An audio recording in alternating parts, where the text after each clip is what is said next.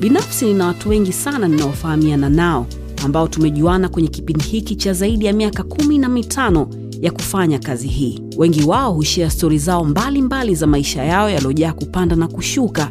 Nami sote tunajua maisha ni milima na mabonde, na kila siku kuna mafunzo mapya katika maisha yetu.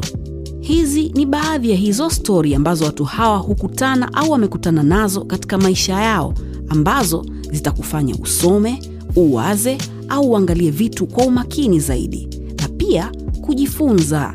Mimi ni Salama, hawa ni rafiki zangu, na sote tunakukaribisha wewe kwenye Salama na waswahili wanasema likitoka liote nadhani itakuwa ni jua. Pengine labda kuna na mambo mengine. Inabidi tuchimbe tu, tu zaidi ili tuweze kufahamu. Hujambo? Karibu kwenye salama nami ndo salama mwenyewe. Kikawaida kwenye meza hii huwa tunawaleta watu ambao ni rafiki zangu na wengine wakija hapa ndo tunakuwa tumeanza kujuana. Lakini leo nimemleta rafiki yangu mdogo wangu mtu ambaye tunakaaga pembeni tunaongea na kucheka sana. One of the good guys. Hivi karibuni amejipatia umaarufu sana kutokana na staili yake tu ya kuzungumzia vitu mbalimbali mbali vya maisha yetu. Ikiwa zaidi kwenye masuala ya sports kwa jinsi ambavyo yeye anaona na kwa lugha nyepesi sana. Karibu kwenye salama na mzee wa kaliua oscar. Bana vipi vipi vipi toa shikamoo wewe. Ah, we. Shikamoo nayo kama ina kigumizi hivi kidogo mambo vipi? Mambo fresh. Uko poa? Sana sana sana. Nimefurahi sana kukuona. Umependeza. Ya nani hiyo? Asante sana. Iko kwa ndugu zetu tu ambao wako wako mtaani. Na kwa bahati mbaya sana watu wengi wanauza majina tofauti na kazi nzuri ambazo wanazifanya na wako watu wenye majina unaenda sehemu yenye jina lakini kwa shughuli tu ambazo zimefanyika kaliua nao kwa sababu kinachouzwa ni ile brand mm. na wewe kwenye akili unaamini katika ile kwa hiyo unaona tu ni mzigo umetoka marekani lakini marekani pia kaliua hivi kwao ni mzigo fulani tu hivi umetoka mitaa ya kaliua mm-hmm. unaweza ukaweka kwenye mwili Ndiyo. na maisha mengine yakaendelea nice one kwa kiasi gani unasapoti watu wetu. Na jaribu kufanya kile ambacho na, naweza kwenye kwenye staili zote. Kwa mfano uh, sijawahi kujiendesha mwenyewe au kuendeshwa na mtu wa kwangu kwenye familia nikienda airport au nikitoka airport. So natumia zaidi usafiri wa mtandao mahali ambako naishi na kila aina ya watu ambao wanaweza ukanifikisha popote napotaka ikifika time nahitaji uh, bodaboda kuweza kwenda napotaka faster. Yani kwenye simu dakika sifuri nampigia mwana anakuja maisha yanaenda. Wakati mwingine unaamka saa nane usiku na unafil kama una njaa unajua ulilala kama uko sawa ukistuka hivi unaona mambo si mambo unamvutia waya mtu wa bajaji anakuja. Kwa hiyo ni kwa njia zote. Maisha ni yale yale ya kariu ambayo yapo ni wewe tu kuamua unataka kitu gani na kwa wakati gani. Kwa hiyo najitahidi kufanya kile ambacho na nakiweza kutokana na mahitaji ya wakati husika. Nice one. Unavuta bangi? Sijawahi. Na kwa bahati mbaya sana mpaka leo sijui kwa nini sikuwahi kutest. Kwa sababu nimekuwa kwenye mazingira ambayo yana mzunguko huo wa, wa, wa bangi kwa kiasi kikubwa sana. Kukaa maskani kwa washikaji wakati uh, niko adolescent unajua ushawishi ulikuwa mkubwa na, na vitu kama hivyo.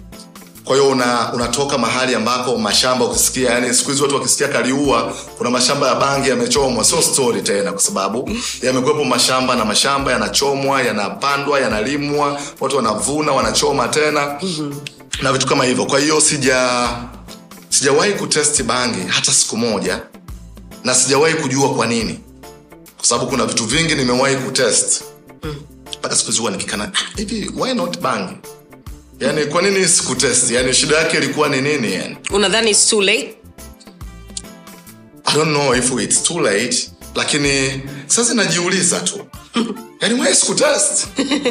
Yani kwa nini test hivyo vitu vingine vyote na isiwe bangi kwa sababu nimekaa na watu wana wanavuta again nimesema kaliua. Unasikia mashamba mengi siku hizi kwenye media inazungumzwa kwamba bangi imelimwa imechomwa shamba hili nani kakamatwa na nini. Mm. kwa hiyo ni jamii ambayo mazingira ya bangi yalikuwepo.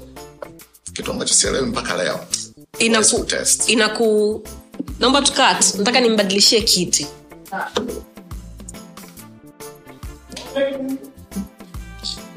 And it action. So huwa inakukera mtu anapokwambia bangi wewe. Si kitu ambacho kinanikera ainikeri hata kidogo. Mi nina masikitiko makubwa tu kwamba katika ujana wangu katika kukuakua nimekuwa kwenye mazingira ya ya mzunguko wa bangi. Yaani bangi imekuwepo inalimwa inavutwa inauzwa na vitu kama hivyo. Kwa hiyo kama kuna kitu ambacho na najiuliza mpaka leo na sijawahi kupata majibu ni kwa nini sikuwahi kutest bangi okay. yes kwa sababu vitu vingi niliwahi kutest wakati niko mdogo mdogo hivi unakuwa vitu vya, vya, vya ushawishi kuna unazifahamu valium mm. watu wana meza nini kichwa kinazungua unalala una, unalala. mm-hmm. lakini nakumbuka when i was form two i think nime unajua unaji valium yani nilishawahi kufikia nikazima karibia masaa kumi na nane sababu ya Valia. kitu ambacho nashangaa tu kimoja na mazingira yote ya bangi ambayo nimekulia. Why sikuwahi kutest? Yaani nimekaa watu wanavuta kijiweni watu wanauza watu wanalima.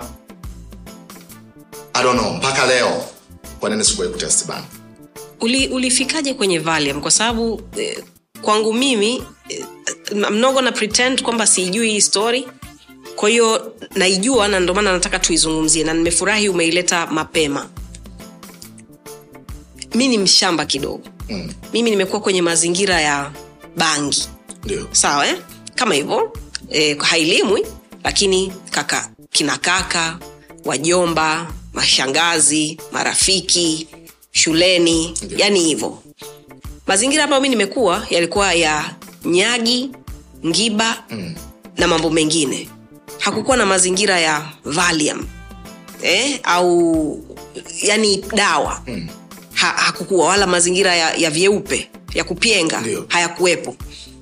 Mazingira ya valium yalitoka wapi? Kaliua. Valium zinauzwa kwenye maduka ya madawa. Dawa tu za zinazouza dawa baridi. Na nini Yes. valium ipo na ina matumizi yake. Kwa kwa bahati mbaya i think uh, i did that when i was in form 2 wakati nasoma sekondari. Mm. mi nimesoma kaliua sekondari. Kwa tangu nimezaliwa mpaka namaliza kidato cha nne mi nilikuwa kaliua. So kwa sababu uko uko shule kuna mambo mengi ya ushawishi yanaingia. Bana kuna petroli hapa hebu nuse kidogo. Unasikia mzuka you like no sisikii kitu chochote. Umeona bwana? E, kuna gomba hapa nini na big g ukiweka kuna kitu chochote like no sisikii kitu chochote kwao tukafika kwenye point ambayo watu wanakuja na valium. Hii inafanyaje hii? Mm. sema bana hii unajua unachokifanya hii ukinywa kidonge kimoja au viwili unalala. Lakini ukienda vidonge nane tisa kumi inaleta mzuka. Ni hii ngoja tuijaribishe.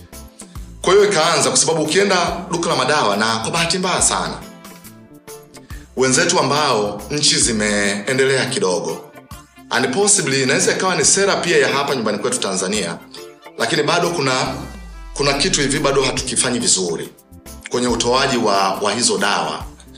Ziko aina ya dawa ambazo ukienda kwenye famasi za wenzetu lazima uwe na karatasi ya daktari amerecommend uendo uende ukapewe ile dawa. Lakini hapa kwetu those days unakwenda dukani bwana nataka ya mtano unalipia. Anaenda mwingine anataka kumi analipia. Anaenda mwingine anataka ishirini unalipia. Na bahati mbaya ni kwamba valium zilikuwa zinauzwa kwa bei ndogo sana. Yaani ukiwa mwanafunzi unaweza kuafford ukiwa na shilingi mia tano ya kula shule yaani hiyo inatosha. Mia tatu valium mia mbili unanunua ubwabwa wa hamsini na shughuli nyingine zinaendelea maisha yanaenda. Kwa hiyo ilikuwa hizi kwa sababu valium zinauzwa tu kwenye maduka ya madawa. Kwa hiyo mko shule pale mnaanza kutest sasa kwa haraka haraka ukimeza kama vidonge vitano hivi. Au kitu chochote. Si it takes time. Mm. kupanda. Kona, ah, mbona sifili kitu chochote? Hebu niongeze tena nyingine tatu. Mbona sifili chochote? Ukija kustuka wakati una feel umelala masaa kumi na nane maisha yanakuwa mengine na shughuli nyingine zinaendelea. Yeah.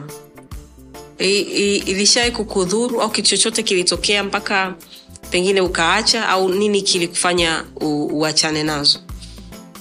Nyumbani kwetu kaliua kwa kiasi kikubwa sana mimi nimeishi na dada yangu na wadogo zetu. Kwa nyumbani sisi hatujaishi na baba na mama. Kwa tulikuwa tunaishi na dada yetu mkubwa. Wazazi wote wapo lakini kila mtu anaishi eneo lake. Kwa watoto kwa sehemu kubwa sana tulikuwa ni sisi watoto na dada yetu kama kiongozi wetu mkubwa. So nakumbuka scenario moja nilikuwa nimetoka shule. Nikawa naenda mitaa kama ya nyumbani. Hivi naendesha baiskeli ya mshikaji so katokea siku moja naenda unajua unaona washikaji wale pale wamekaa kwenye mti. Ndo hivyo watu eh, watu wana smoke pale na na vitu kama hivyo wanacheza kamari na nini mitaa hiyo. Kwa nikawa kama nimewalenga hivi na baiskeli unajua ile kishikaji watu wanaona ah bana masiara huyu si atapiga break yani. Kwa hiyo mimi nikaiachia alafu sasa zile valium zikawa kama mzigo umezidi yani. Kwa hiyo mimi kumbe nimeshalala kwa mashine tu ile inaenda mpaka kwa washikaji bwa! Umeona nimefika pale watu wakaona kama masiara kumbe baskeli inawafuata kweli. Kwa nikafika nili lala kwa muda mrefu sana. Sikumbuki nini ambacho kiliendelea nakumbuka nilivyokuwa nimekuwa conscious sasa niko nyumbani. Nadhani nilimstress sana dada yangu. Sana sana sana sana. Nilimpa damage kubwa hakuwa anajua nini kimetokea. Mpeni maziwa mpeni nini mkorogee iko, you know. Mm. vitu vingi sana pale vili- vilifanyika. So baadaye i felt so bad kwa kile ambacho nilisababisha kwa dada na ndiye mtu ambaye alikuwa anatusaidia sisi kama wadogo zake. Kwa hiyo since that day sikuwahi kufanya kufanya tena kwa sababu bora ingeleta damage kwangu ya moja kwa moja lakini nilienda kuumiza watu wengine ambao walikuwa ni msaada kwangu kwa hiyo from there sikuona sababu nyingine yote ya msingi ya kuendelea kutumia mm. yeah. unadhani kuna watu bado wanaendelea kufanya hivyo kaliu si sidhani kwa sababu sija sijasikia kitu chochote huwa napata nafasi ya, ya kwenda nyumbani na kwa bahati mbaya vizazi vina vinabadilika mm. na zaidi ya miaka ishirini tangu nimemaliza kidato cha nne so hata kijana ambaye ulimwacha na miaka kumi na tano sazi ana miaka thelathini na tano. Ni mtu na mambo mengine na mtazamo mwingine tofauti. Kwa hiyo sijawahi kukutana tena na, na kitu cha, cha, cha mtindo huo. Okay. Ulifikaje mjini? Mjini uh,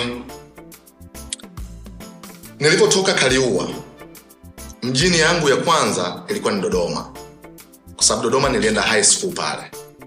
Kwao nikasoma form 5 na form 6 baada ya hapo nikaenda chuo cha ualimu mpwapwa nikarudi nikaajiriwa serikalini kwenda ku serikalini kwenda ku- kufundisha sekondari. Kafanya kazi kwa miaka mitano. Baadaye nika- nikaacha kazi. Nilivyoacha kazi nikarudi tena chuo kikuu nilivyo graduate first degree. Nikaingia mtaani kidogo nikapata kazi mbea niajiriwa pale kwenye moja kati ya taasisi za elimu ya juu kufanya kazi kama tutorial assistant. Kwa nikafanya kazi mbea kwa kama mwaka mmoja hivi na nusu. Halafu wakati niko kule mbea mbea city ndio ilikuwa imepanda daraja kwa mara ya kwanza. So nilikuwa na, naandika sana makala za sports on facebook by then. Mm. kwao nikawa na, naandika sana pale zile makala na nini nini. Baadaye kile chuo ambacho nilikuwa nakifanyia kazi kilikuwa ni miongoni mwa vyuo vikuu matawi yake vyuo vipya. Unajua kila kitu kipya kina changamoto yake. Kuna time nakumbuka niliwahi kukaa uh, miezi mitatu bila kulipwa mshahara. By then mimi nilikuwa na, na mtoto. Ana miaka minne mtoto wangu wa kwanza nikawa mtoto wangu alikuwa nasoma dodoma na kwa sababu mama yake yuko dodoma lakini yuko dodoma vijijini anafanya kazi. Kwa hiyo mtoto akawa yuko dodoma mjini kwa mjomba wake. Kwao nimemtafutia shule mtoto anasoma lakini anakaa kwa mjomba wake. So nimekaa kule baada ya kukaa miezi mitatu sija- sijalipwa mshahara nikamwambia mama yake bwana hebu hebu niwezeshe hata nauli kidogo nije dodoma nije ni mtoto kwa sababu nilikuwa na miezi mitatu sijamuona. Nikatoka mbeya nikaenda dodoma. Nilipofika dodoma nikaenda straight pale dodoma tulikuwa tuna chumba ambacho tumepanga. Halafu kulikuwa na huko kwa mjomba wake huyo mtoto wangu. Nikataka kwenda kumwona mtoto moja kwa moja. Nilipofika ameanza kuchekechea. Alivyoniona wajua mtoto kwa baba akanikimbilia akaja akanihag na nini. Mtoto ana, analia yani vile amemwona baba na nini. Alafu akaenda moja kwa moja kwangu. Akaniuza baba umeniletea nini kumbuka nauli ya kutoka mbeya. Nafanya kazi chuo kikuu. Lakini nauli ya kutoka mbeya kwenda dodoma nimepewa na mama yake. So alivyoniuliza yule mtoto baba umeniletea nini? I felt so bad. Nimekaa miezi mitatu. Miezi mitatu ni robo mwaka. Alafu narudi yani nimesacrifice kutomuona mtoto wangu. Then narudi kumuona. Ananiuliza umeniletea nini so mi nikaa najiuliza kama naweza nikaondoka miezi mitatu simuoni mtoto wangu. Na nikarudi hakuna kitu chochote nilicholeta. Wai niko kule? Kwa sababu kama naweza nikafanya kazi miezi, mitatu na sijalipwa kitu chochote kwa nini nisirudi? Ni bora ni kwa sababu sipati sipati, sipati pesa kwa kuwa kule. Ni bora nirudi mm. nije nikae na mtoto. Kwa hiyo sikuwahi kurudi tena kule chuo kikuu ambako nilikuwa nafanya kazi. Sikuandika barua ya kujiuzuru sikuwataarifu kitu chochote sikufanya kitu chochote. Sijawahi kurudi mpaka leo. Ile lako ya miezi mitatu ulilipwa sikudai sikuuliza na sitouliza na haiwezi kuwa kitu chochote. Niliwachia pale. Kwao nikabaki pale dodoma alafu baadaye kuna cousin brother of mine is here in town. Ko nikampigia simu nikamwambia nakuja mjini. Nikaja town.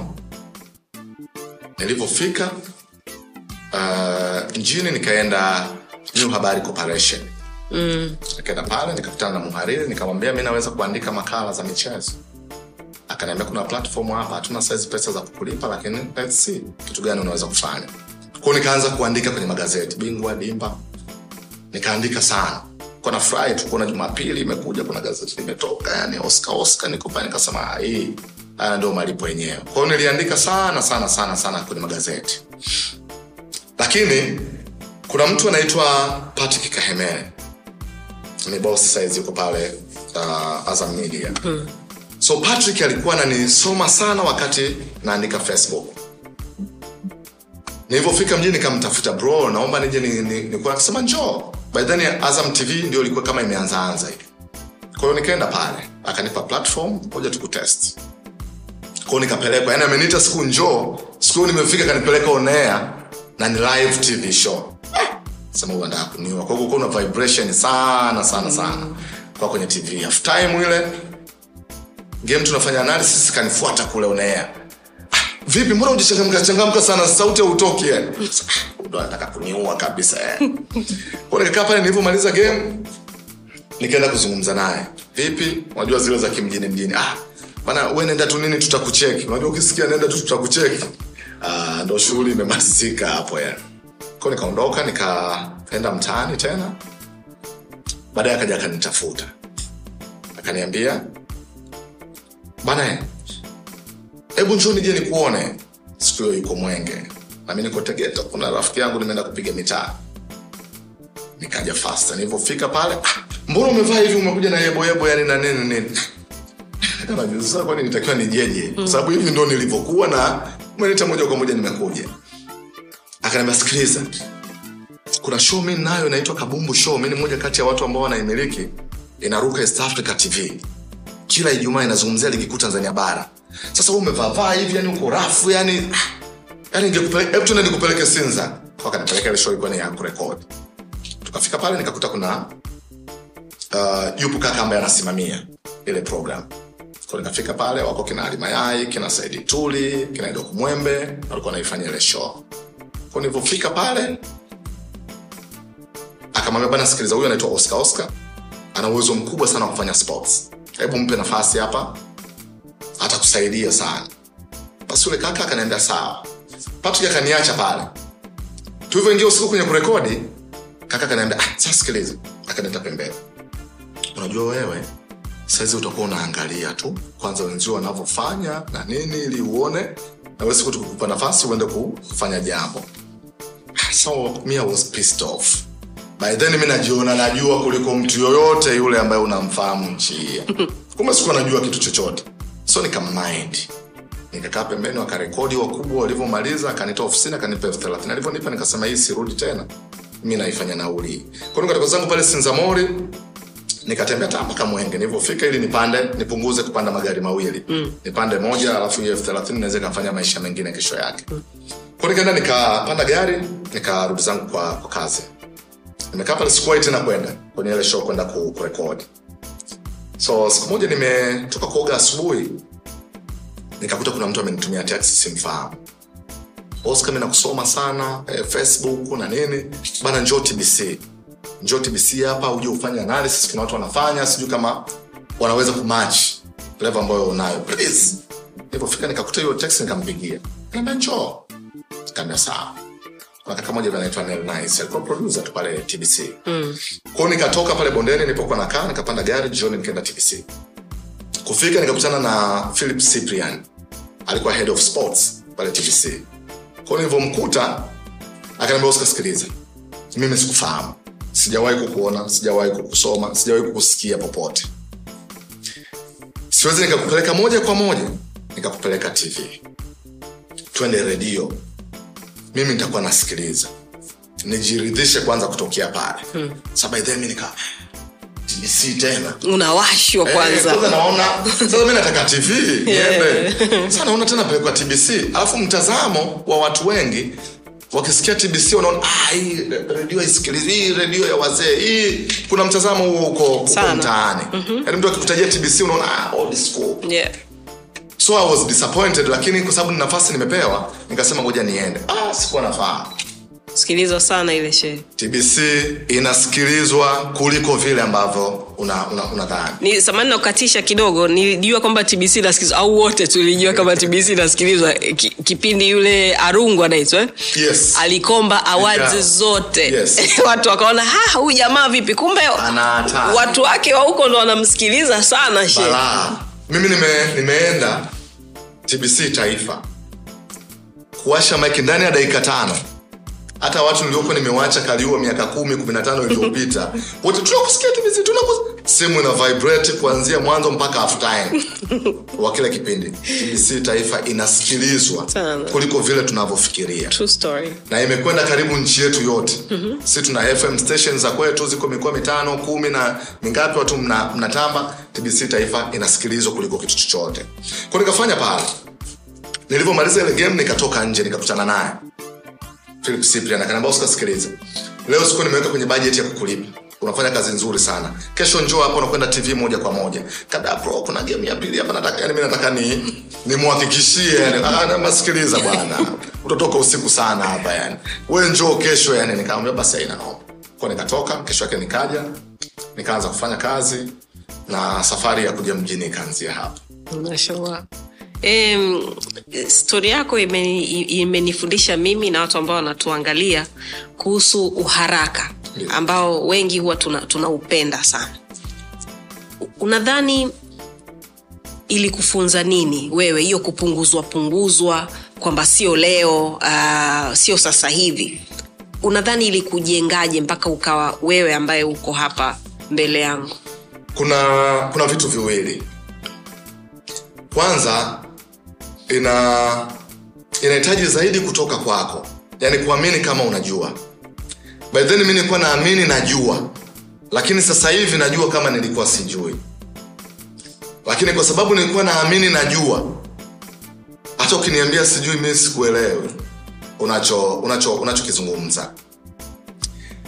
Wakati natoka naanza kudevelop interest. Unajua mi haikuanza media. Mi ilianza mpira. Mi nilikuwa napenda mpira yaani mapenzi ya media yamekuja baadaye. Nilikuwa na taka sana kufanya kazi sehemu mbili. Ya kwanza ilikuwa ni gazeti la mwanasports. Liko pale mwananchi. Ilikuwa ndoto yangu kubwa. Kwa sababu nadhani mi ni mzuri sana watu wengi wananifahamu kwenye kuzungumza. Lakini mimi naamini mi ni mzuri sana kwenye kuandika. Kuliko kuzungumza. Mpaka leo. Mpaka leo. Kwao nilikuwa na ndoto kama ni kwenye kuandika nilitaka sana kwenda kufanya kazi kwenye gazeti la mwanasports nilikuwa nataka by then kama unakumbuka gazeti la mwanasports ilikuwa natoka mara mbili tu. Mm. jumanne na jumamosi. Nilikuwa nataka sana kuandika. Nimeenda sana mwananchi kwenda kuomba kazi bure. Yaani nilikuwa naandika kule bingwa dimba ni uhabari corporation. Nimewahi kuchukua ile magazeti yangu na makala nimeenda kumtafuta muhariri wa mwananchi. Namuonyesha kazi ninazofanya anipe nafasi niandike bure nilikuwa nataka kufanya kazi kwenye gazeti la mwanasports bure. Sikuwahi kupata.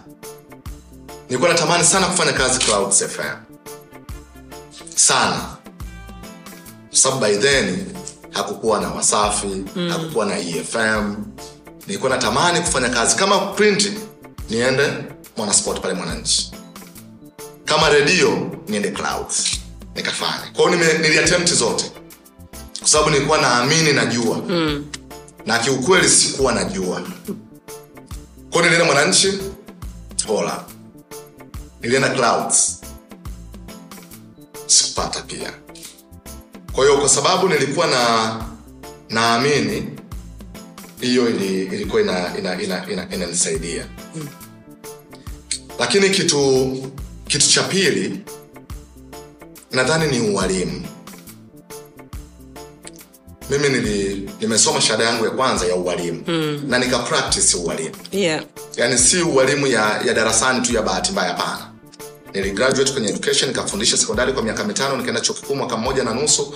Kwa hiyo nilisoma ualimu na nikauishi ualimu. Ualimu kwa bahati mbaya sana labda kwa sababu za, za maisha. Labda kwa sababu hatuwaoni watu wengi ni matajiri na ni walimu kuna muda watu wengi wanachukulia poa wa- ualimu. Wanasahau hata rais wa kwanza wa, wa nchi yetu alikuwa mwalimu pia. Ambaye alisoma ualimu na akapractice akaja kuongoza pia nchi yetu. So with that ualimu mentality huwa naamini utangazaji na uandishi wa habari kwa kiasi kikubwa sana una element za ualimu kwa hiyo nilikuwa na naamini tu ni, ni swala la muda. So haya mabonde ambayo napitia pitia ni swala tu la muda itafika time. Mm. kuna mtu atatega sikio atanisikiliza alafu atajaa. Yeah. ni wito. E, tunasema hivyo kwa sababu katika watu ambao wana maisha magumu walimu ni wamojawapo. Ukimkuta huko kijijini kaliua mwalimu mtu lakini maisha yake sio mazuri. Lakini mwalimu ni, ni mtu muhimu pengine kuliko hata daktari. Kwa sababu daktari hawezi kuwa daktari kama hajafundishwa. Nini kinatakiwa kifanyike oscar kwa sababu wewe ulishapitia huko? Wapa hadhi hawa watu ambao ndo wametufanya mimi na wewe tuwe hapa na kuweza kuandika maswali na wewe kuweza kuandika makala yako ambayo yalikufikisha mjini. Kuna kuna vitu vingi sana ambavyo vinatakiwa kufanyika kumpa heshima mwalimu. Kitu cha kwanza kwenye taaluma hizi nyingine kwenye kupata kazi watu wanafanyiwa interview. Kupata kupata standard kwenye ualimu kwa bahati mbaya sana sijui siku hizi namna ambavyo walimu wana, wanaajiriwa. Mm. lakini those days wakati mi na, naajiriwa ilikuwa ukimaliza chuo unapata ajira ya moja kwa moja. Kwa hiyo wako watu ambao ni waalimu lakini kimsingi kwenye standard hawaja hawajafika pale. Hawaja- hawaqualify. Yes unajua ume umemaliza umepiga si zote. Ni, ni, ni mwalimu. Mimi natamani kupata kazi ya ualimu. Ingekuwa ina walimu unapatikana kwa interviews. Watu wafanyiwe usaili kuweza kupata hiyo standard. Kama ambavyo wanafanya private schools. Those days shule za serikali ilikuwa heshima yaani ukimaliza darasa la saba na haujachaguliwa kwenye shule ya serikali yaani unaonekana wewe haukuwa na akili haukuwa smart darasani. Siku hizi kwenda shule za serikali yaani unaonekana wewe una tatizo. Wakikutesti kwenye shule za private hauendi. Na watu wa private walichokifanya ni vice versa tu ya kile ambacho serikali ilikuwa inakifanya huko nyuma. Tulikuwa tuna shule zetu ukimsikia dada yako amechaguliwa na kwenda msalato unajua kabisa hii sio bahati mbaya. Ukisikia mtu anaenda weruweru girls unajua kabisa si kwa bahati mbaya. Ukisikia mtu anaenda tabora boys si kwa bahati mbaya. Mazengo iliboo na shule nyingine minaki na shule nyingine za, za, za mtindo huo. Kwa hiyo lazima tuirejeshe ile standard kwanza ya walimu wetu cha kwanza. Siku hizi unaweza ukasoma chuo kikuu una graduate shahada ya kwanza haujawahi kufundishwa na dokta. Mimi wakati nime graduate shahada ya kwanza ya chuo kikuu nilifundishwa kwa miaka mitatu na watu wenye phd kama wawili kwa miaka yote mitatu. Kwa sababu nilikuwa nasoma digrii ya kwanza walimu wetu wengi walikuwa ni wenye masters degree ndio ambao wanatufundisha. So kwa mara ya kwanza nimepata test ya kufundishwa na phd holders. Ni wakati nimekuja chuo kikuu cha dar es salaam ambako nasoma mpaka sasa kwa sababu bado sija, sija graduate. Mm. ndo kwa mara ya kwanza nimeona nafundishwa na maprofesa na mafundishwa na madaktari na, na vitu kama hivyo. Kwa hiyo kuna kuna standard ya huyu mwalimu. Lazima tuiongeze tu, tu tuirejeshe heshima ya mwalimu. Mm. lakini cha pili walimu wengi sana wanakwenda private schools. Walimu wengi sana wanafanya kazi sasa hivi nyingine tofauti na kufundisha. Mfano ni mimi pia. Okay sasa hivi nasoma uandishi wa habari chuo kikuu cha dar es lakini before going to university of dar nilikuwa kwenye media. Na nimekuwa na miaka mingi na nafanya vizuri. Lakini mi ni mwalimu kitaaluma. Na uwai nisiende darasani na, na kufundisha? Uwalimu hauwezi kukupa maisha kwa levo ambayo tuko nayo sasa hivi. Yaani ukimwona mwalimu yoyote amekuwa na maisha mazuri ametoboa pamoja na kuwa uzuri au ubaya ni very subjective. Lakini tuzungumze kwenye standard ya kuweza kumudu hata maisha yake. Kupeleka mtoto wake shule ambaye atalipia ada milioni tano sita saba nane tisa kumi. Angalau kuwa na nyumba yake kuwa na usafiri. Vitu tu ambavyo ni vya kawaida. Ni vigumu sana kumkuta mwalimu anavyo unless amechukua mkopo au anafanya shughuli nyingine ambazo zinaongezea hapo. Ndio maana watu wengi ni mwalimu akipata sehemu anaweza akawa mtangazaji why not? Aende aweze kutengeneza maisha. Kwa hiyo huyu mwalimu lazima tuangalie namna ya kuboresha maslahi. Tuna walimu wengi sana ambao ni qualified. Hawafundishi kwa sababu ualimu haulipi. Hmm. na habari za kusema ualimu ni wito please. Mi ni mwalimu hebu tuachane na hiki. Hiki kitu kimefanya walimu wa nchi hii kwa sehemu kubwa watu wanaishi kwenye mazingira magumu. Ni kwa sababu kusema ualimu ni wito kama unailegeza hivi yani unamfanya mwalimu afil kwamba yani mi ndo nimeitwa huku mi ndo mtumishi yani. Unanielewa? Mi nadhani hawa watu wanaotufanyia eh, kazi za dini hawa ndo wangebakia kwenye wito ualimu ni kazi tu kama zilivyo kazi nyingine ni profession. Profession kama zilivyo hizo professionals nyingine ambazo nchi yetu inaziheshimu na watu wanaishi. Tuitoe kwenye ualimu ni wito.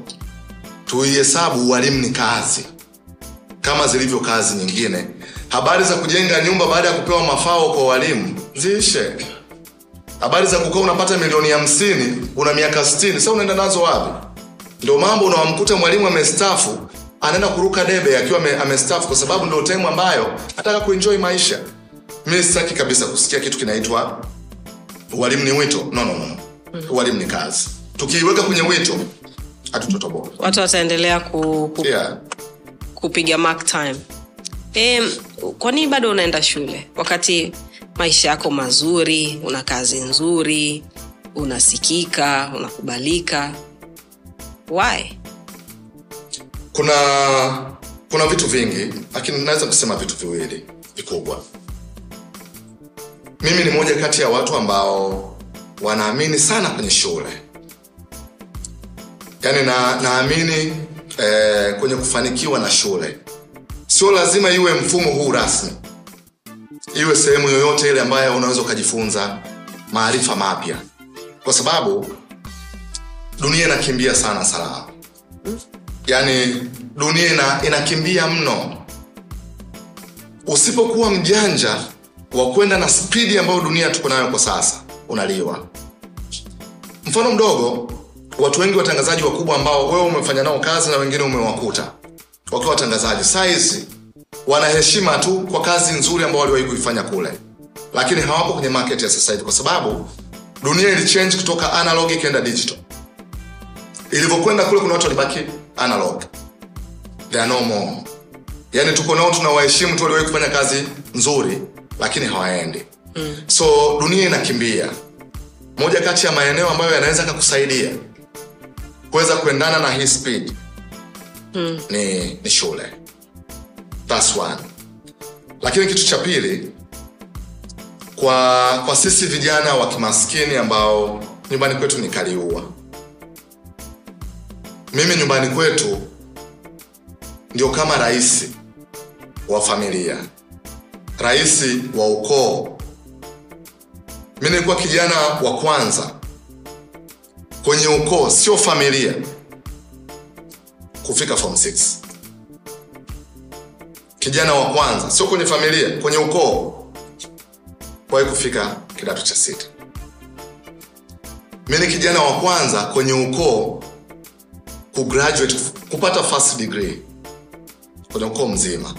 Lakini as we speak kuna vijana wadogo watoto wa dada watoto wa mjomba washangazi wa mama mdogo wanasogea saizi.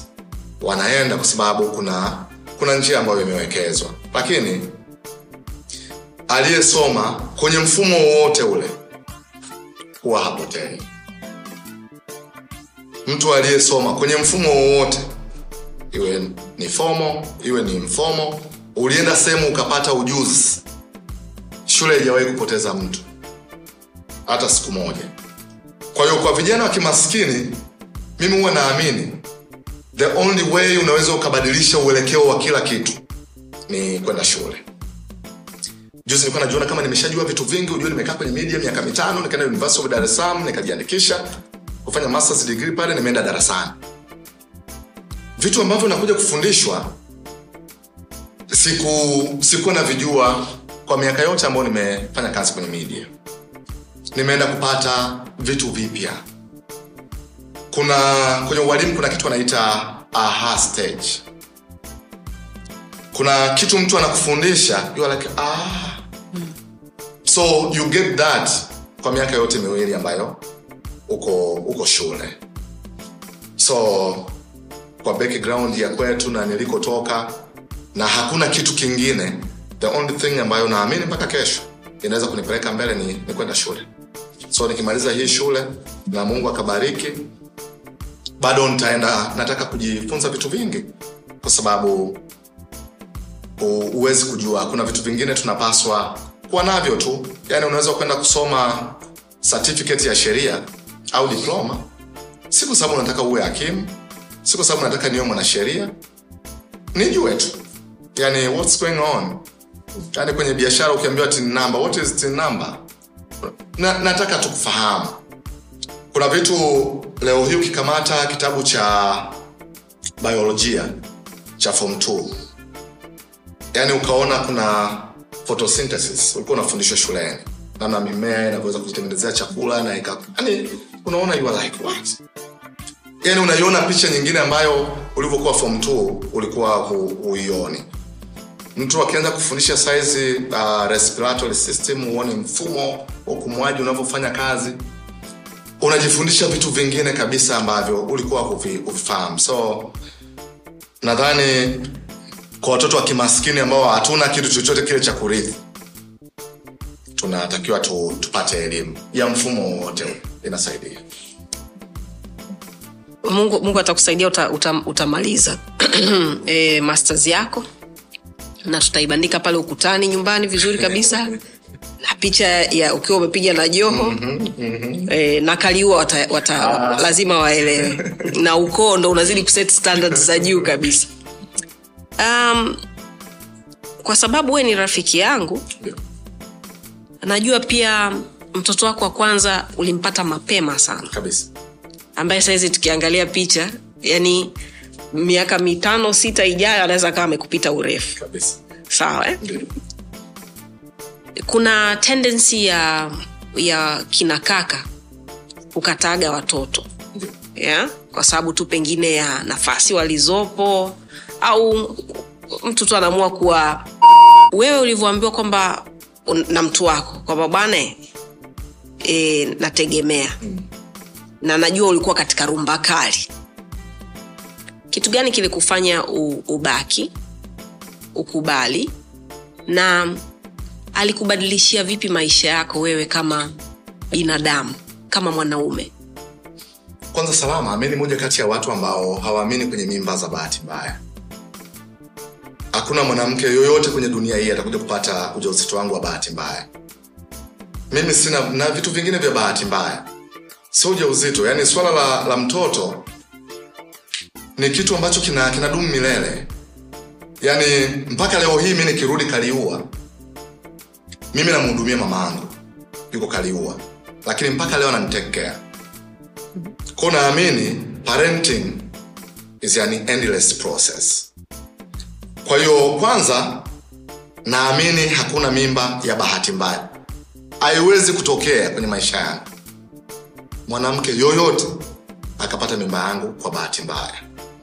Kwa hiyo kwanza haikuwa bahati mbaya. Mi na watoto wawili na wote sio kwa bahati mbaya. Nilikuwa nataka wapatikane na tukazungumza na mama watoto wangu na tukakubaliana. Sijawahi kuamini kwenye mimba ya bahati mbaya kwa sababu mi naweza kudeti mtu yoyote anaweza kupita mbele yangu kama niko interested.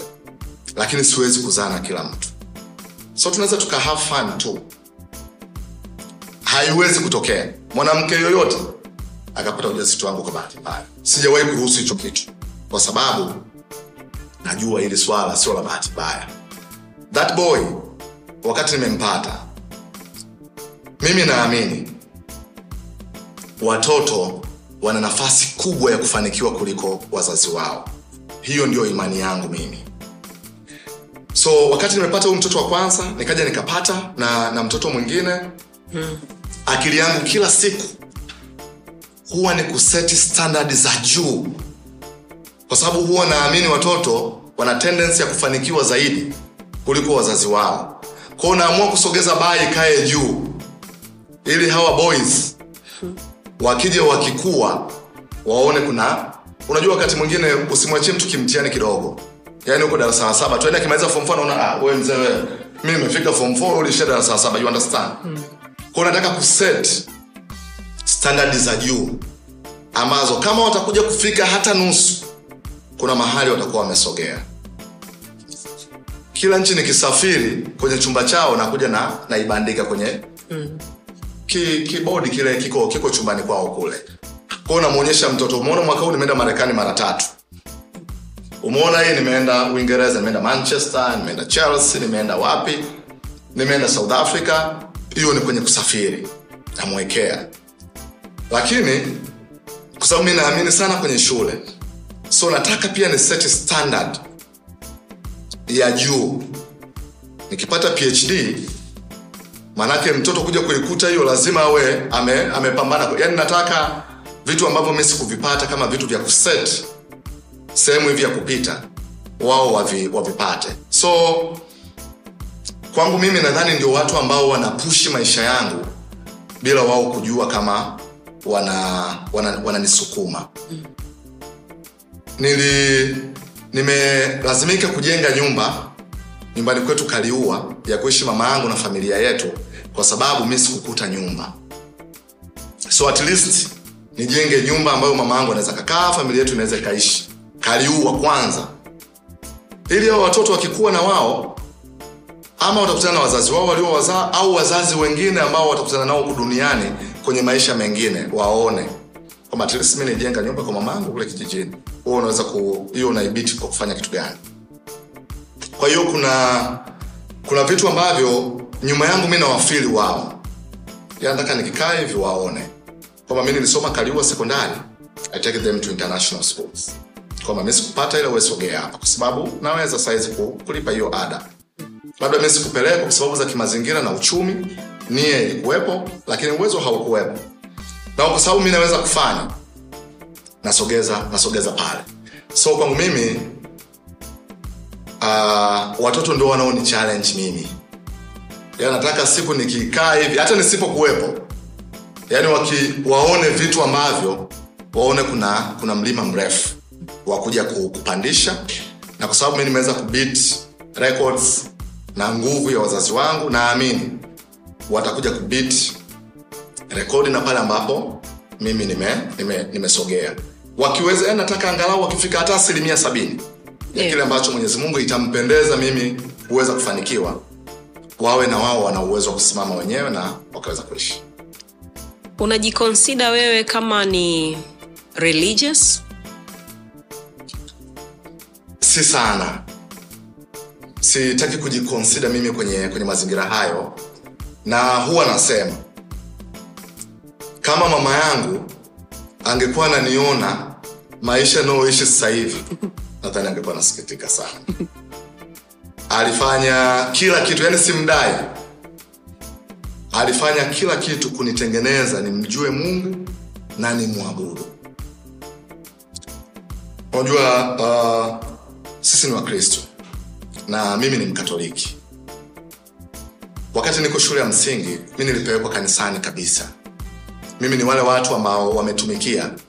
Yani padri yuko hapa si ndo tunamsaidia pale kwenye hapo ushakula valiam zako au bado? Bado nilikuja ku baada ya kufika sekondari okay. nikawa adolescent nikaona ah, tena naenda pale kanisani na nini hebu mi niache hii kitu. Lakini hakuna kitu ambacho na namdai mama yangu alifanya kila kitu kunifundisha dini. Okay. aliplay pati kubwa sana. So ikitokeza jumapili siendi kanisani unajua kuna siku unaweza ukaamka mara ukasikia mama anakusalimia eh, vipi habari za jumapili habari za kanisani? Eh, nzuri eh, eh. kumbe ulikuwa uko kidimbu yani. Unaelewa? Na vitu kama hivyo vinatokea. Kwa hiyo sitaki kusema kama mimi ni mtu wa dini hivyo mtu wa mungu. Hapana. Lakini nilifundishwa so hii si mlaumu mtu yoyote. Yani mi nisipoenda kanisani au kufanya shughuli yoyote mm. ni mimi. Okay. ni makosa yangu. Um, kuna swali nilikuwa nataka nikuulize lakini limenitoka. But eh, tuhame kidogo turudi sasa kwenye kwenye mpira. Kitu ambacho kinakufanya eh, ujulikane ujulikane zaidi. Ah, actually tuachane na mpira. Nataka tumzungumzie baba yako sijakusikia hata mara moja umemmention huyo jamaa. Au mwenzetu ulishushwa?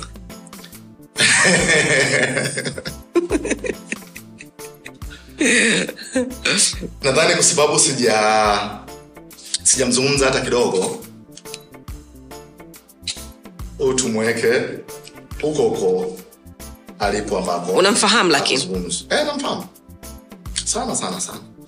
Tunafahamiana okay Eh. wat, wat, watu wengi wa nisiseme wanaojulikana e, kwa sababu hata kuna watu ambao hawajulikani lakini na wao wanapitia vitu ambavyo sisi tumepitia Ndio. maana uh, sisi tunaitwa kioo cha jamii Ndio. kwa maana hiyo lakini narudi tena watu wengi ambao tunawafahamu ambao wanajulikana hawanaga stori za baba oscar yaani stori zao nyingi zinakuwa kwa upande wa mama mama mama au ndugu yake mama upande huo. Ni wachache sana ambao eh, kama dokta kumbuka ambaye E, yeye ndo, ndo baba wa watoto wake. Kama ambavyo wewe uko saizi baba kwa watoto wako. Kwa sababu pengine hukuipata hiyo hiyo growing up. Unadhani kitu gani ambacho kinasababisha hiyo oscar? Ndio maana nilikuuliza kuhusu watoto wako. Yani kwamba kwa sababu ulikuwa mdogo na haikuwa bahati mbaya uliamua wewe na mtu wako mlikaa pengine mkapanga au kama hamkupanga ilitokea but you stayed kwa sababu kilitokea. Unadhani kwa nini especially wazazi wetu hawakuaga na kitu kama hiko? Na unadhani kuna majuto kwao? Okay anyway uh, ishu ya baba ina au wazazi kwa ujumla ina kitu kimoja tu. Hata kama kuna vitu asilimia 99 havikuwa sawa. Lakini kwa sababu walihusika kwenye kukuleta wewe hapa duniani. So at least you respect that. Kuna vitu vingi kama ambavyo unazungumza tukivizungumza vinasaidia na watu wengine. Kuna watu wana, wana, wanajifunza wanakuwa inspired. Lakini upande wa pili kuna vitu ukivizungumza ndio ukweli ambao unapaswa kuzungumza. Lakini ita sound kama unakosa adabu kwa kwa mzazi. So kwa sababu ya kuilinda hiyo inayoitwa adabu sometimes unaamua kuiweka pembeni. Yani kama haisaidii hai, hai unajua sometimes inaweza ikawa ah, kumbe hata oscar bana ilikuwa hivi na hivi nini kwa hiyo fresh tu yani unawe, unaweza kutoboa huko. Kwa hiyo unaweza ukafikiri kama unawasaidia watu lakini kuna kundi lingine ambalo utaenda utaenda ku, so mi i respect kwenye mizani ya ya uzazi na naamini nikizungumza kuna sehemu ntakosa nitakosa adabu na sitaki kukosa adabu. Respect. Do you think anajuta lakini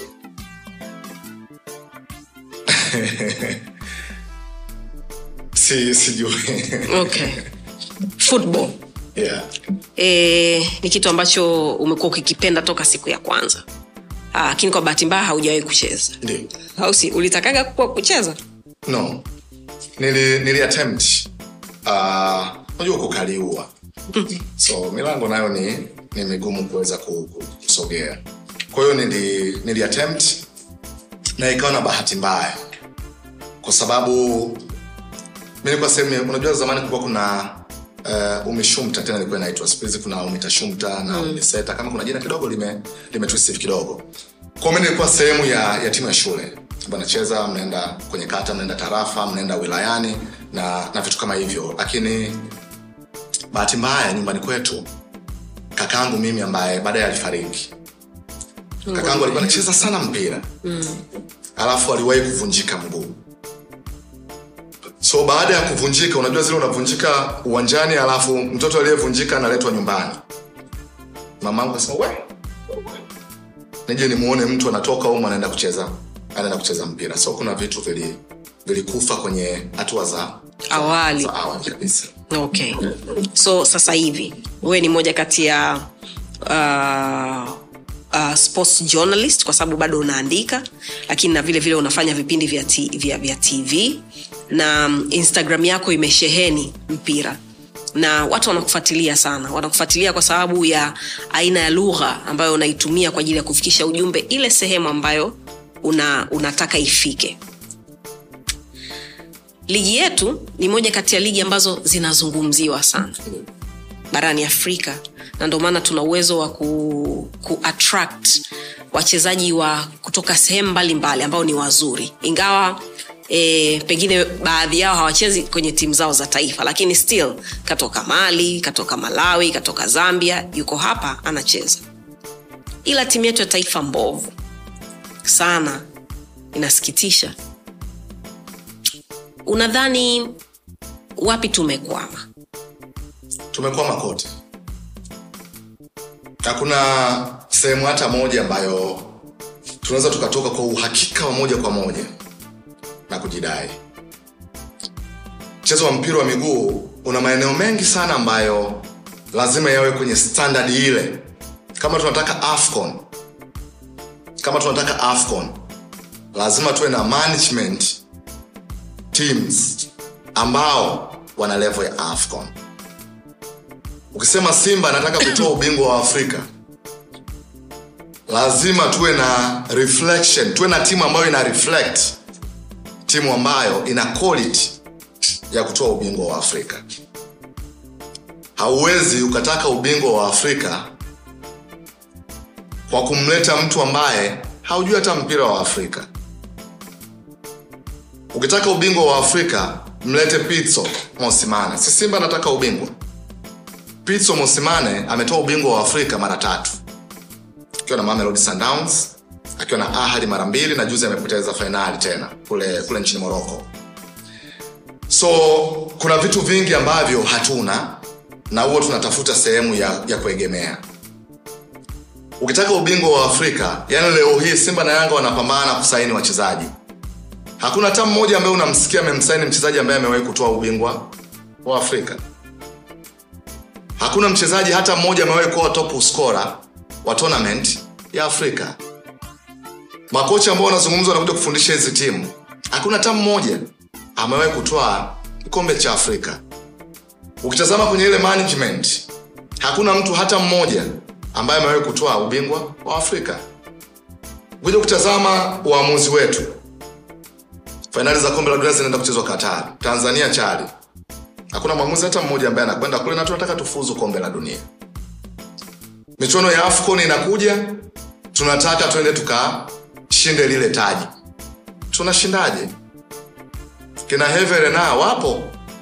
Bingwa wa afrika na mataifa tofauti. Katoa ubingwa wa afrika akiwa na kodeva katoa ubingwa akiwa na timu ya taifa ya zambia. Si tuna kimpose. Kocha ambaye msingi wake mkubwa kwenye mpira wa tanzania ni kwenye soka la vijana. Tumemleta kwenye senior team na tunataka ubingwa wa afrika ukienda pale kwenye shirikisho uongozi huu tulionao kwa sasa ndani hapa una mafanikio. Na ukilinganisha na uongozi mwingine ambao umefika kuna vitu vingi sana wame, wamefanikiwa. Lakini tuko sawasawa yani hawa watu na wenyewe wanapambana kwenda ku- kuusaidia mpira wetu. Sidhani kama tuna tuna hiyo. Kwa hiyo bado ukija kwenye media sisi kama watu wa media hatuwezi kujitoa. Huu mpira ni wa kwetu na sisi tunatumika kwa kiasi kikubwa sana kuwaaminisha watu vitu vya uongo. Ni rahisi tu kusema unajua hii simba hata akija barcelona hapa anafungwa. Nani kakwambia huo ni uongo mkubwa ambao tunautengeneza. Tunaweka matumaini makubwa ambayo hatuna uwezo huo. Wote tunajua. Tunaridhika na vitu vidogo vidogo. Tukitoka sare na kongo tunajivuna kwamba hawa kongo tunawaweza. Wakija kwa mkapa watoke wanakuja wanatupiga tatu hapa tunakuwa na kocha ambayo tunadhani anaweza akatupeleka kule. Unajua anafanya vizuri tunatoka sare ugenini. Unatoka sare ugenini sare nne mfululizo. Unakuja nyumbani unafungwa mechi nne mfululizo. So una, unaendaje kwenye, kwenye, kwenye msingi huo? Tunawakuza wachezaji wetu kwenye uwezo ambao hawana. Jaribu kutazama sizoni tatu za hivi karibuni. Angalia wachezaji wa kigeni wanavyonunuliwa kwenda kwenye ligi za nje ambazo zimeendelea zaidi kuliko tanzania wachezaji wetu wanabaki. Msimu uliopita mchezaji wetu bora ni john boko mfungaji wetu bora ni john boko golkipa bora ni aishi manula walionunuliwa ni louis mixon ambaye si mtanzania klatus chota chama sio mtanzania tuisila kisinda si mtanzania watanzania wote ambao tunajidanganya wenyewe tuko na hapa msimu huu unaenda kumalizika. Hatujamuona mchezaji hata mmoja. Yani tunakaa tunatamba kwamba and this is just for good. Unajua huyu aishi manula ni top top goalkeeper afrika. Yeye amekuwa na performance nzuri sana kwenye michuano ya afrika. Dirisha la usajili linakuja extension ikaongeza mkataba mwingine simba. And this is just for good. Kuna aina ya ubora ambao tunauzungumza haupo. Kuna wachezaji walikuwepo pale simba wamekaa kwa, muda mrefu sana. Na nchi nzima inaamini those guys are very very talented. Kuna mtu anaitwa Said ndemla kuna mtu anaitwa ibrahimu ajib kulikuwa kuna Geoffrey Mwashuya walishatajwa kwamba huyu ni Lunyamila mwingine anakuja. Hawa wachezaji hawachezi kwa sababu wanabaniwa pale Simba, lakini watu wanasahau kwenye sizoni kumi za hivi karibuni Simba ina wastani wa kuwa na kocha mpya kwenye kila season. Ukiangalia hizi tano za hivi karibuni amekuwa na makocha watano, lakini hao wachezaji wote walikuwepo pale.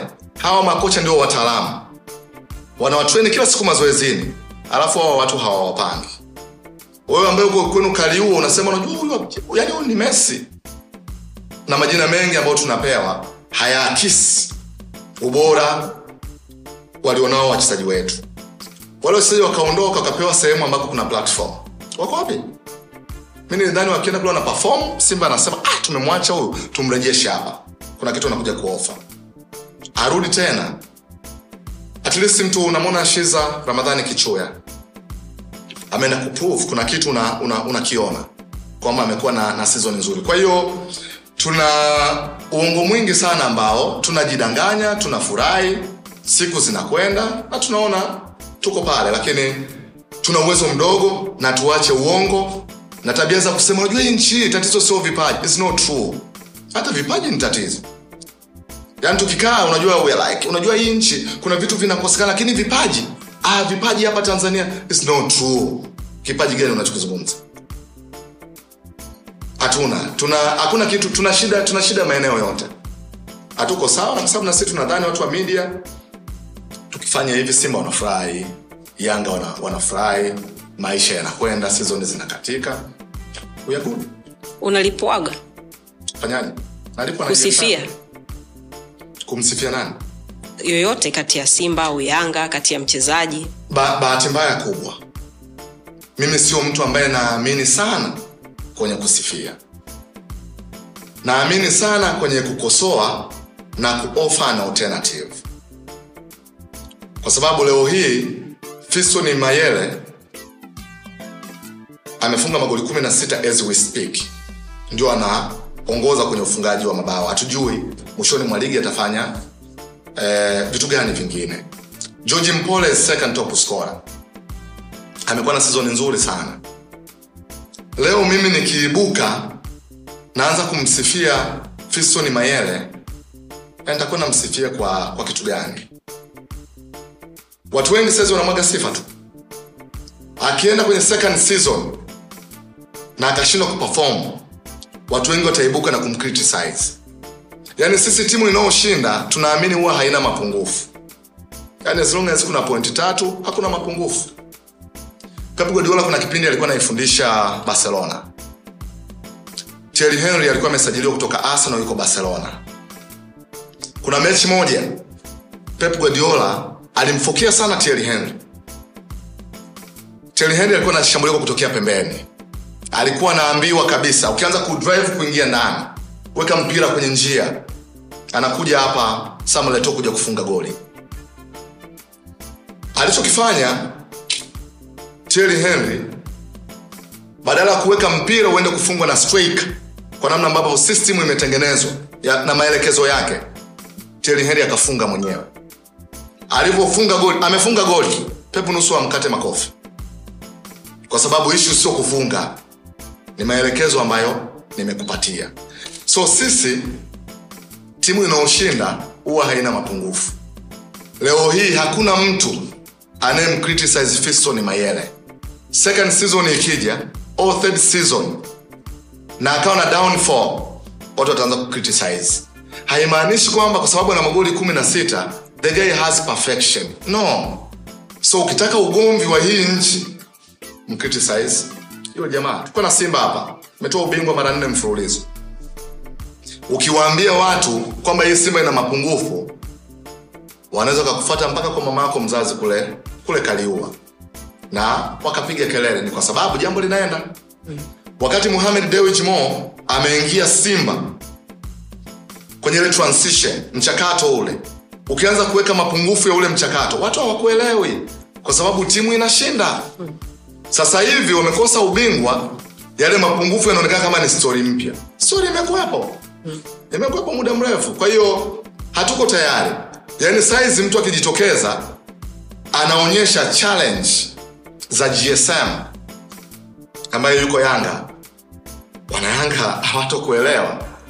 Lakini siku ikifika time kuna kuna changamoto ndio watu wata watakaa kimya. Kwa hiyo mimi siamini sana kwenye kusifia kwa sababu siamini kama naweza kukupeleka mbele kwa, ku, kwa kusifia.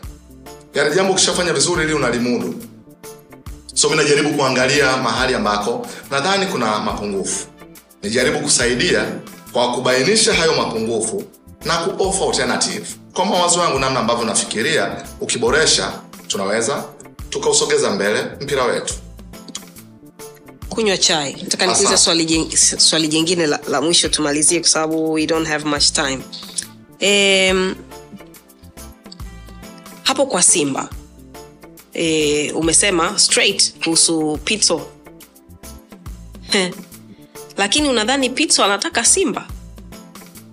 As much as mi na wewe tunadhani e, simba wamchukue wa, wa, wa, wa wa pito kwa sababu pito anaelewa ubingwa kuchukua ubingwa wa afrika. Amefanya na mamelodi amefanya na ahli mara mbili na mara tatu amefungwa fainali wakamwonyesha mlango. Je pitso anaweza kuchagua simba? Yes anaweza.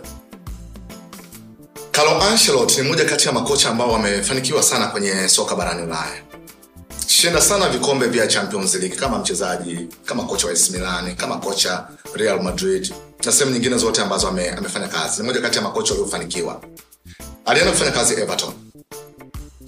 Everton si kwa ubaya, lakini sio timu ambayo ina weight ya Real Madrid, sio timu ambayo ina weight ya ya AC bayern munich Bayern Munich sio sio kwenye level hizo, lakini alienda kufanya kazi kule.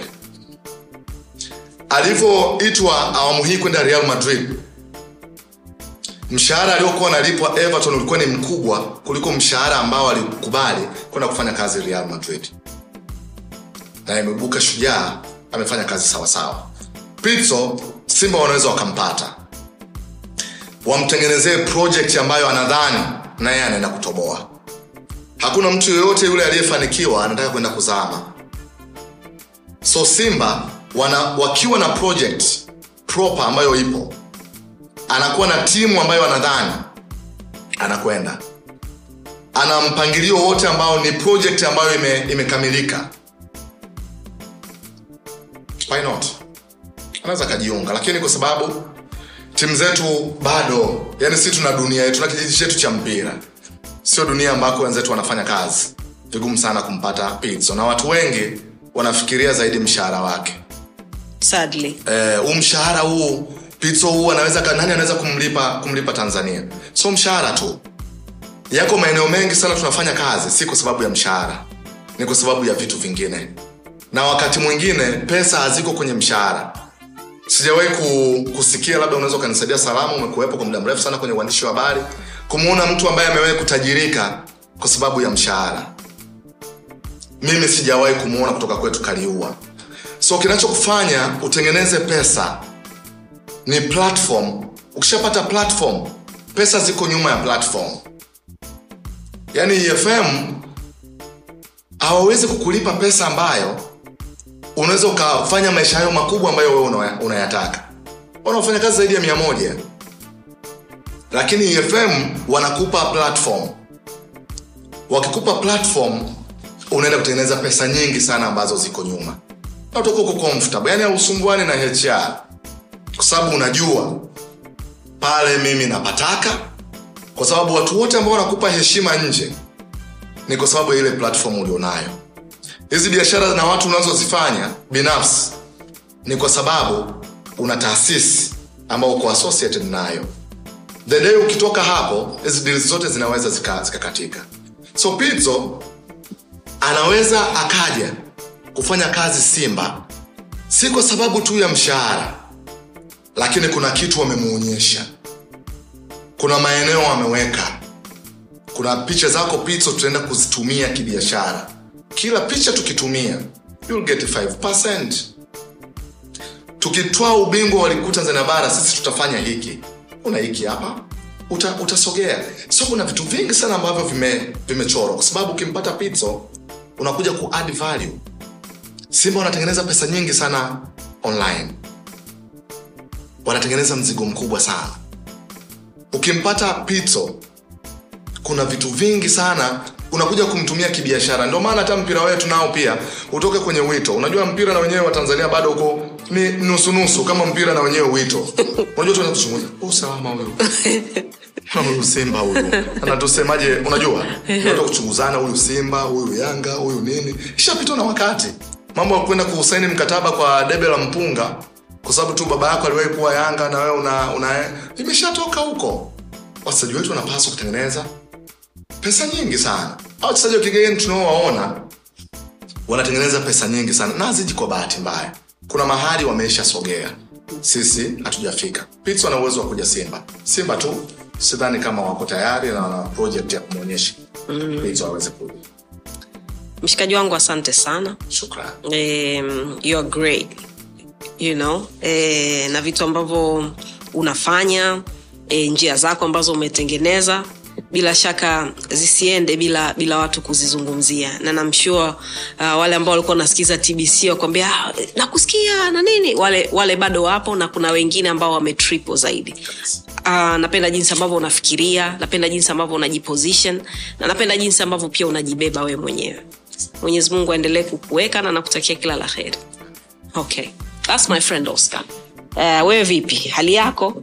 Asante kwa kutusikiliza na asante asante kwa kutuangalia. Tunakutakia kila lenye heri. Kumbuka unaweza ku, uh, kutufolo kwenye social media. Tuko twitter instagram facebook na youtube. Jina letu ni yaston town. Kwa niaba ya kila mtu humu ndani take care.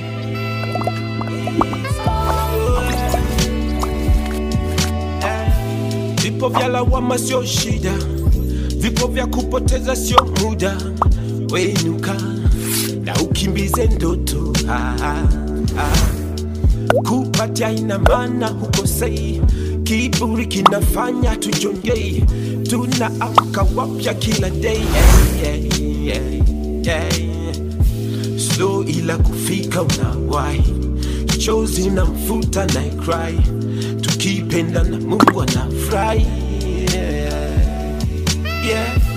Mimi sihitaji kucomplain sihitaji kucomplain mungu ana bless is okay